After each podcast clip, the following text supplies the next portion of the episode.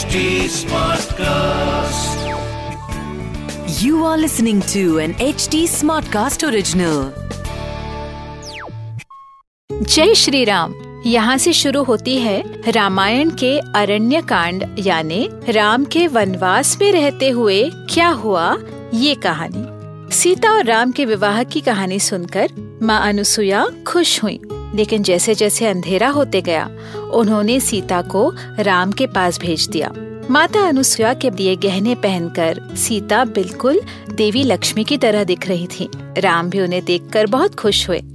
नमस्कार, मैं हूँ कविता पौडवाल। और रामायण आज के लिए के इस पॉडकास्ट में मैं आपका स्वागत करती हूँ। इस पॉडकास्ट में मैं आपको मूल वाल्मीकि रामायण, यानी ओरिजिनल रामायण की कहानी तो सुनाऊँगी, पर हम साथ मिलकर ये भी समझेंगे कि आज के लाइफ में इस रामायण का क्या रेलेवेंस है। आइए जानते हैं कि आज हम प्रभु श्री राम से क्या और क्यों सीख सकते हैं। श्री राम, जय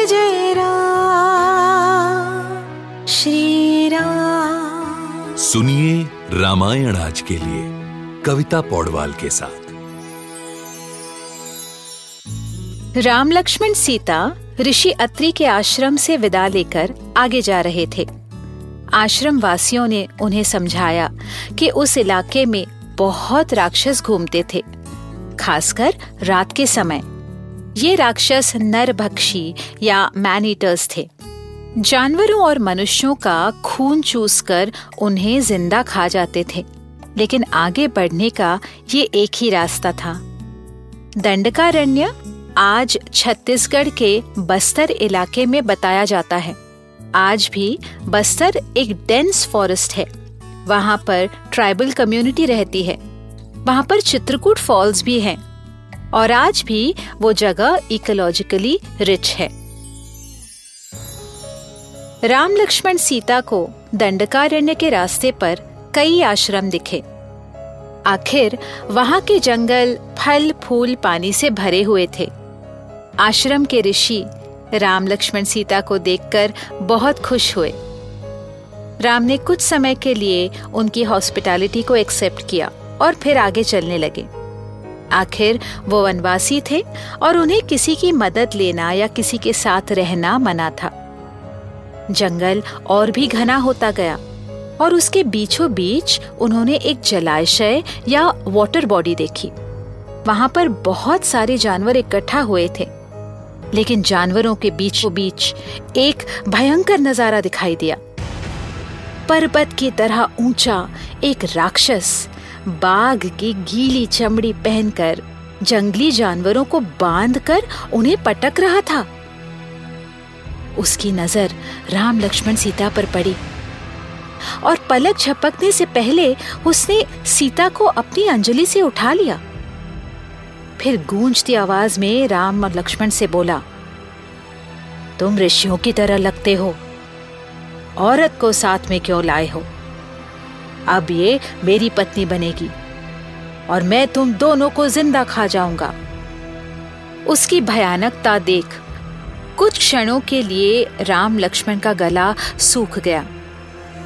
शायद उन्होंने भी ये एक्सपेक्ट नहीं किया कि इतना बड़ा राक्षस इतनी तेज़ी से वार करेगा। पलक झपकते ही सीता को उठा लेगा।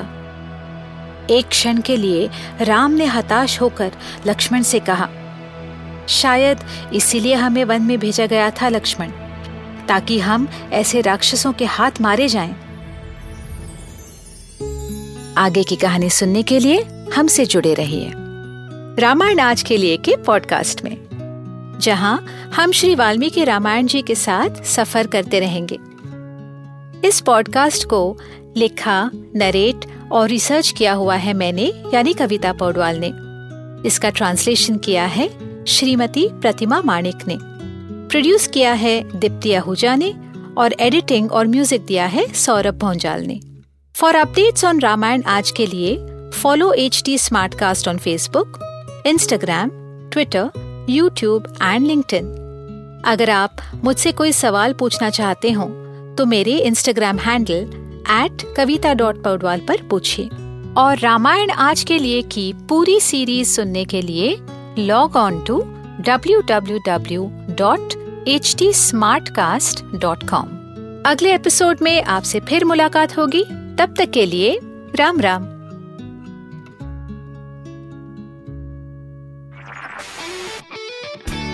This was an H D smart cast original H T smart cast